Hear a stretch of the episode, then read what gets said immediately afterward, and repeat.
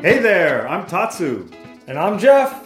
And this is Button Downs and Basketball Shorts, where we buck the fear-based narrative and explore topics in a fun and unique way, all in service of personal growth.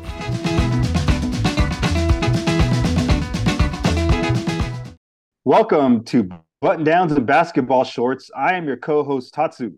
And I'm Jeff.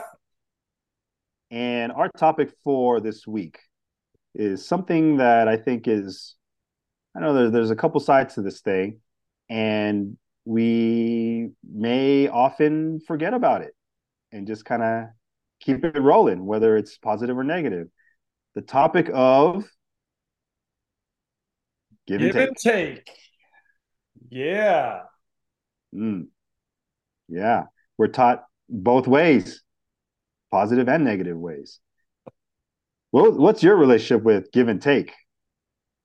Oh, man. The first thing I think of when, like, the image that comes in mind when I hear give and take is like an old school, like little chalkboard, like the size of an iPad or something. And on one side, give, and the other side, take. And then I'm doing like tally marks. Mm-hmm. And I'm like keeping track. Mm-hmm. Like, even if I'm not trying to keep track, like that's the image in my head, specifically when you say give and take. Both, I guess this would be in like the positive way of like making sure I'm giving, but also probably at some point making sure I'm taking, or it's, you know, reciprocal in that way of the give and take. Yeah. What about you? Yeah, it's the same, similar for the most part. Especially with like, remember Japanese culture, whenever someone brought over a gift, like they'd come visit, they'd always bring some kind of a gift. And I would always remember my mom always feeling like immediately, we gotta give something back. So when we go visit them, make sure we, you know, take something. Or whenever we visited someone, we always took a gift, right? So I always felt like my mom was keeping count, keeping score of giving and taking, right? So I just thought of it as, okay, it's some kind of a respect thing and a traditional thing, and it's just kind of courteous, and oh, it's a good thing, you know, keep it going, you know. And also in my work days, I remember one of my bosses that I respect highly, he would always talk about give and take with regard to negotiation and relationships with customers. So that just reinforced that whole relationship to this keeping score thing, you know. So I didn't really think much of it as except that it was generally a positive thing. So, and also treat others the way you want to be treated. So if you're not treated the same way, then they're not, you know, you're not taking what you should be taking, you know, kind of thing. So yeah, that's kind of how it's been growing up, at least. Yeah, and it's such a prickly phrase. Looking at it now, right? Obviously, years later, and wherever I learned that chalkboard thing, wherever that image came from, it's almost like an embedded prickliness. Like, you can give, but at a certain point, you better take, not receive, not, hey, let me focus on the giving, and at some point, it'll come back. But no, take. Like, there's some built-in prickliness or entitlement or resentment in there, in that phrase. I agree. Why isn't it take and give? Why wasn't it take first? Then you just be a jerk. Yeah, but if you're subtly a jerk, it's okay. But you know, as children, we automatically took first. Oh yeah. We took first, and then the parents taught us to share. But we took first. And some people are still learning how to share. Yeah. Decades later. Yeah, but it's, I mean, I think it's almost like it's a trap, right? And I think even now, like with clients I work with and friends, and yes, at some point you need to make sure, like, you know, you're moving your personal needle forward. But the most successful people I know are always looking at how they can give, knowing deep down that at some point it'll come back. And that's not why they give. That's a byproduct of them giving. Right. And the ones that are either struggling on the other side or caught in the middle, working their way to what they deem successful, are the ones that, like, give. And then, like, the next day, you're like, all right, what am I getting? Right. You know, then there's a little bit of like, hey, I'm going to plant these seeds. And then 10 hours later, I'm going to check to see what's growing there. Right. And I think it comes from this give and take thing. I think it comes from this tit for tat transactional math that we've created, and we were taught, either consciously or subconsciously, that, hey, if we do this thing, conditions will say that we'll get something back. Right. And, you know I'm guilty of this in, you know, relationships, like in, especially like marriage. All this creative math that, you know, you and I would call these like covert contracts, right? That we make that probably stem from this silly nonsense we were taught when we were little kids. Right. And it gets in the way. Right. Of like joy, right? Because, all right, you do that thing and then you're kind of pissed off that you didn't get something back. Right. Like experiencing the joy of what you did and what that did for that person, but also giving does a lot for the giver. But all of that goes by the wayside because we're thinking about what and when are we going to get ours. Right. That expectation is the trap. That expectation of the outcome. Yep. Right. As opposed to staying focused on the giving part itself, because it brings you some sort of inherent joy and fulfillment, similar to like effort in school. Just work hard, study hard, forget about the grade. That's not what we're taught. We're working hard to get the grade. And if we don't get the grade, then we're scolded, or we're perceived as dumb or whatever. There's this trap. The trap of outcome as well as expectation is a very, very dangerous trap. Yeah, I mean, I can probably every single part of my life where I was not happy was built on a faulty expectation. Me too.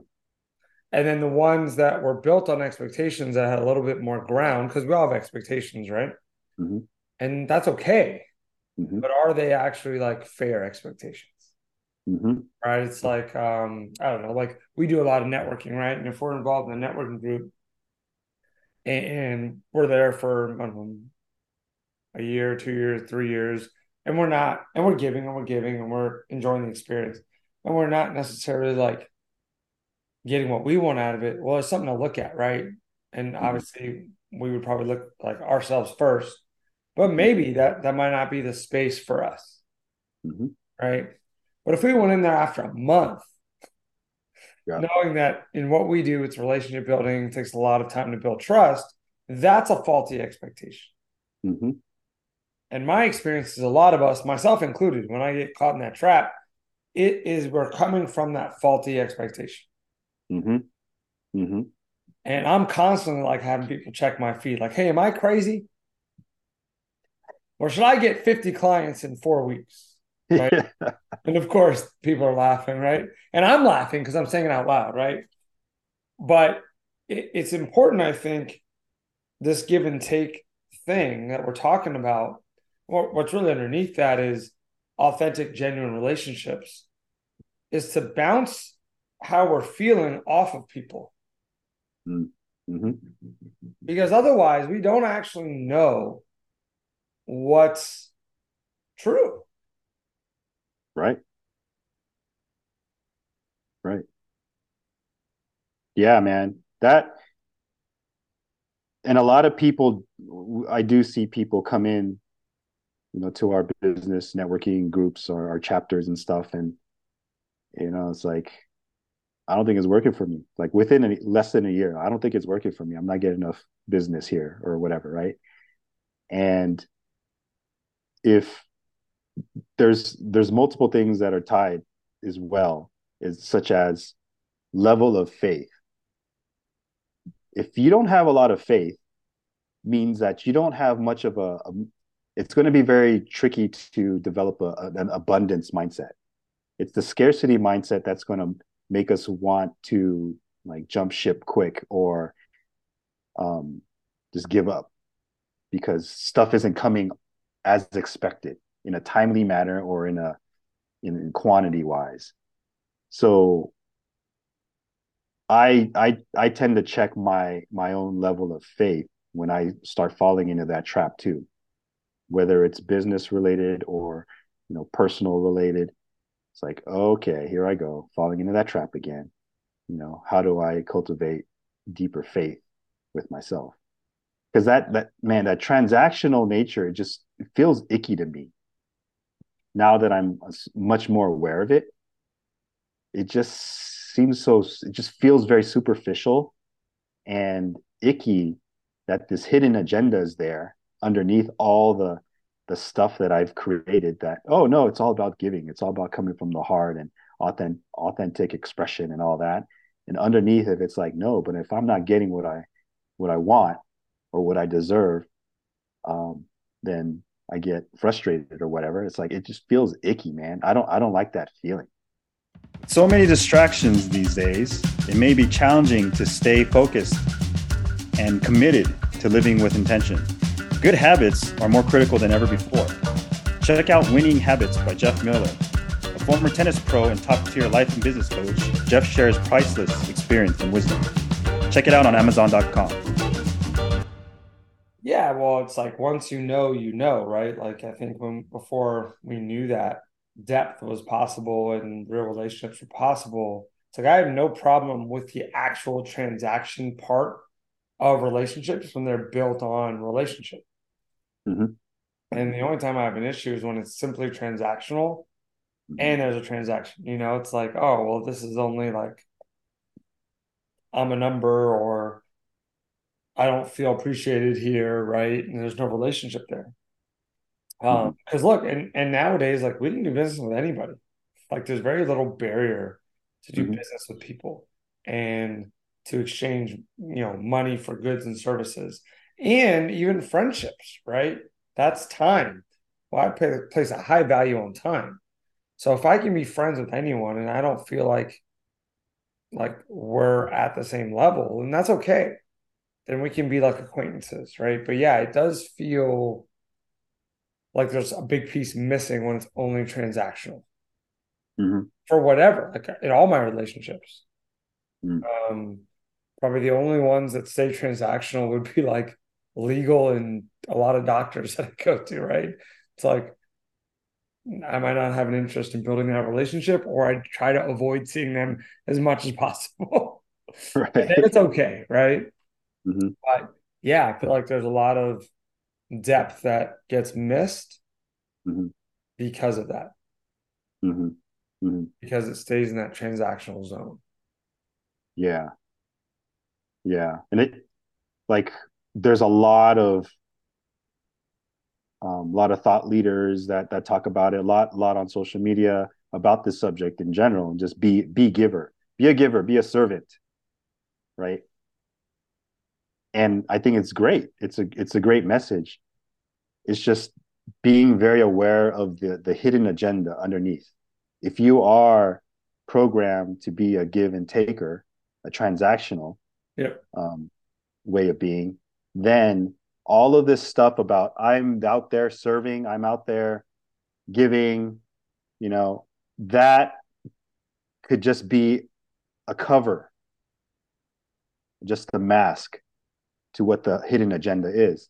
And if that's the case, then the way the energy that you're putting off when you are doing your serving, when you are doing your giving, it's going to not be very much, it's not going to be very powerful, right? But it could be a subtle awareness of that energy coming out. Like, yeah, it might light you up when you're talking to people and, you know, sharing and giving and all. At the same time, there's going to be a point when the quote unquote fruits of your labor don't come in at an expected time. And that's when it's like, okay, how are you being? You know, have you really embodied what servant, you know, being a servant or a servant leader or being a giver has, you know, what that's all about? Have you really embodied it? And oftentimes I think there's a lot of people that haven't, including myself. I catch myself a lot too, you know. I want to be, I strive to be, but it's tricky, man. This is a very tricky one. Yeah, I mean, we're taught to survive. Like cave men and women were taught to survive in different ways, but we're taught. So innately, that's kind of in our DNA. At the end of the day, like, we've got to survive, right? Which is correct. Look, you need to survive. So I think sometimes we go to that extreme survival tactic in other places, which would make sense. And again, sometimes that might need to happen. And other times, and most times, probably not. So I think the main thing around that is probably awareness, right? And then choice. A lot of times, even when people are aware, they think they have no choice. We always have choices, and multiple choices. We might not like them, but they're choices. There are tons of choices out there. So yeah, I think that's what it comes down to, right? This idea of who do I want to be? What do I need around that? And how can I practice this? No one's going to be perfect. Absolutely nobody. So we're going to fail. We're going to mess up as we define it. Great. What can we learn from that? And what do we need moving forward? I think there's a sister to give and take, which is allowing and receiving. And allowing inherently is surrendering. If someone takes from you, you're essentially giving to them, and except that you're allowing it. And then, you know, the receiving end is like, okay, how are we fully receiving what's coming to us?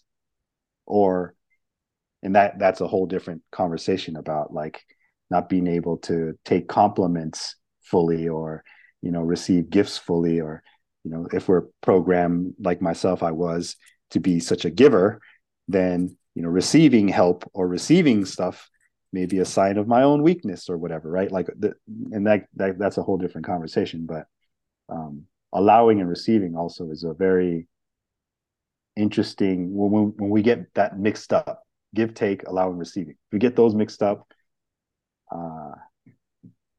it could really get very confusing. Well, yeah, and again, it goes back, like, the hilarious thing is, you know, we're taught to kind of be this transactional type of person, and overgeneralizing, not everyone's taught that, but you and I were taught that in the subconscious way. And we suck at receiving. Thing we're actually keeping score for is a thing we actually can't be with. So I know you've done a good amount of work with that.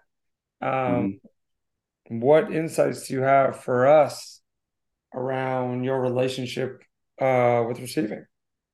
Parents, are you looking for books to support your children in self-awareness and consciousness?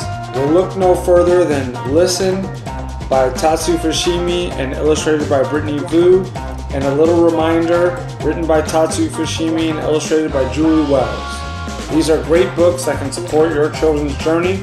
Available on Amazon and BarnesandNobles.com. Man, receiving is part of the feminine energy. as opposed to giving is the masculine energy. And I think it's a constant practice. It's a constant practice, noticing where I feel uncomfortable when I'm receiving, as something as simple as a compliment. I never was able to receive a compliment fully. Someone says, "Oh man, you did such a great job," and I'm like, "Nah, it's, you know, it was nothing," or whatever. They kind of just shutting it down. And I picked that up from my parents for sure.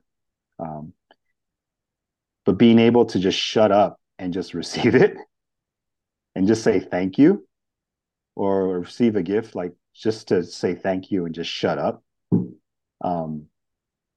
None of this fake humbleness, coming out of my mouth, just like shut up, receive it, and like fully receive it into my heart as deeply as I can. That's like an ongoing practice, but it's very different, because when you give, or when I give something to someone, and for them to the depth of how they take it in, I could sense that. And it makes me feel like my gift was more valued depending on how deep they take it,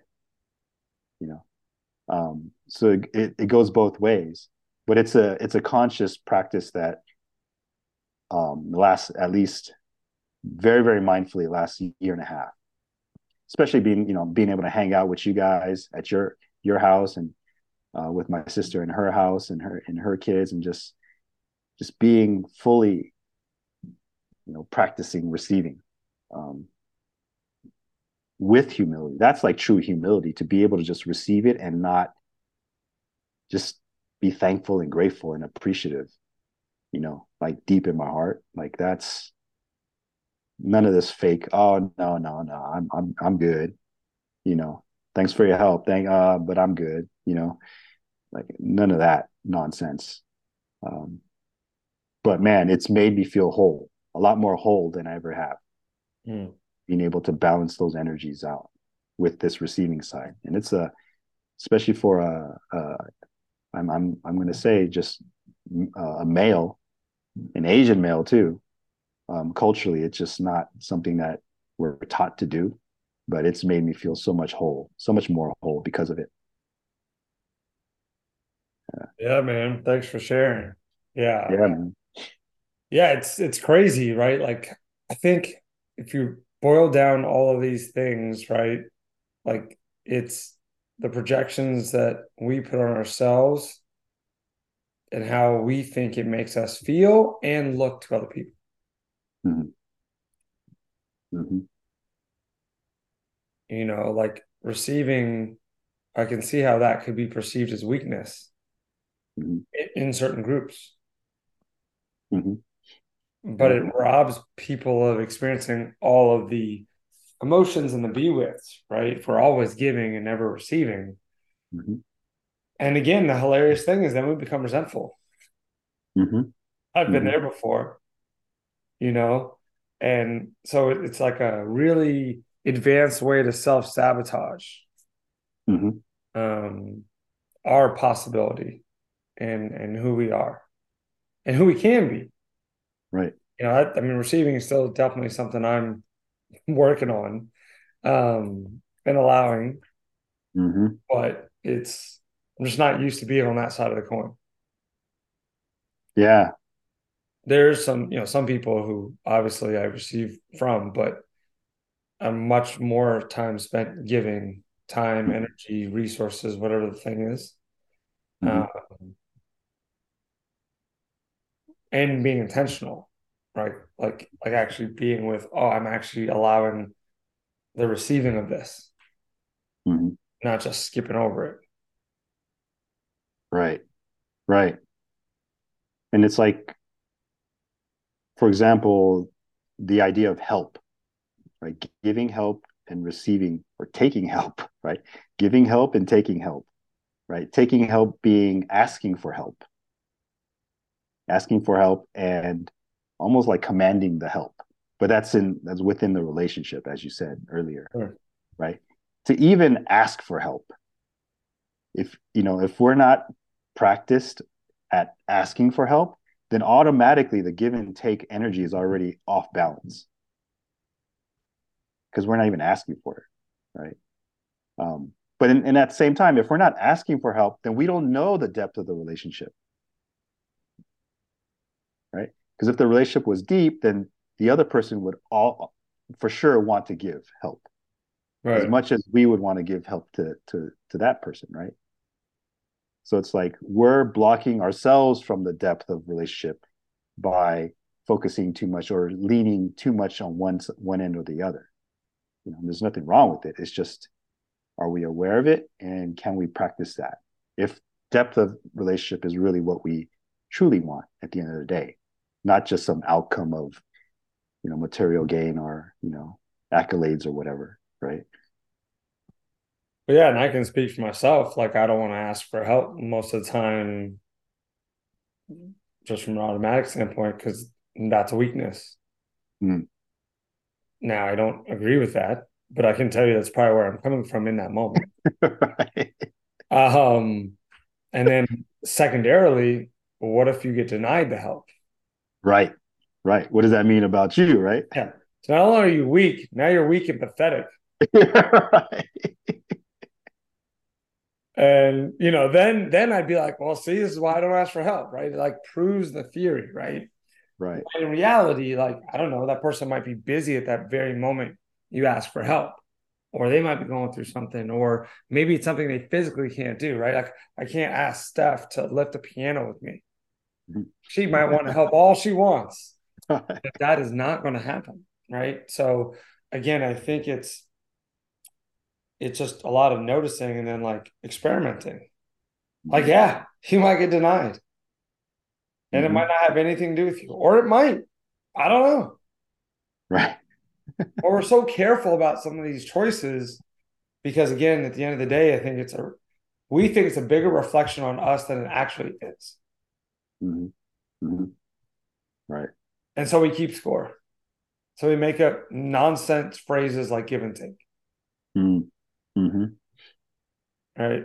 So that we can say at the end of the day, oh, it's a fair experience or a fair relationship, right, or compatible or ... Right. When at the end of the day, to your point, we haven't really tested the relationships. We don't actually know if they're compatible. Mm-hmm. They're only compatible on a transactional level. Mm-hmm. Right. And if things get tested, we don't actually know. Right. Right. So, again, we kind of went around the bend on a bunch of things, but if you were to kind of sum up to all listeners, like, what's one thing they could take on from this conversation that maybe could further explore this on their own? What do you have for them? I would say, which one are you less practiced at? So giving or taking, or allowing or receiving, which energy, right? And the one that you feel less practiced at, or i.e. more uncomfortable doing, push on that edge a little bit more. Practice doing it a little bit more, and do it with. Start off with like a close relationship, whoever. It doesn't matter who it is, but if you're not as practiced, or if you're more uncomfortable receiving or taking, then practice that with that person. Ask for something. Ask for something. Yeah. How about you? Yeah, I like that. I'm just going to hedge my bet and say most people are not as comfortable receiving. So practice, and I'm going to take this on too, is ask 3 people for help in some way, shape, or form. Mm. I like it. Yeah. We'll put a deadline on it in the next week of them hearing this podcast. Mm. You got 7 days to ask 3 people for help. Nice. And can't explain it. Don't preface it. Don't be like this crazy bald guy and Japanese American left-handed guy said, I'm gonna do this, so I have to do this. No, just straight up ask, mm-hmm, and see what comes up. Yeah. Yeah. Get all up in that uncomfortableness. Right. Jump off. Oh, no parachute needed there. Yeah. Awesome. Well, we're going to wrap. And as always, we appreciate the comments, the feedback. A lot of our topics are generated from listeners who suggest them. And reach out to all the socials, Button Downs and Basketball Shorts, and JeffMillerCoaching.com. And it's been a pleasure as usual, my friend. Likewise, brother. Thank you for checking out this episode of Button Downs and Basketball Shorts. And if you got some value today, please subscribe and share, and we'll see you on the next one.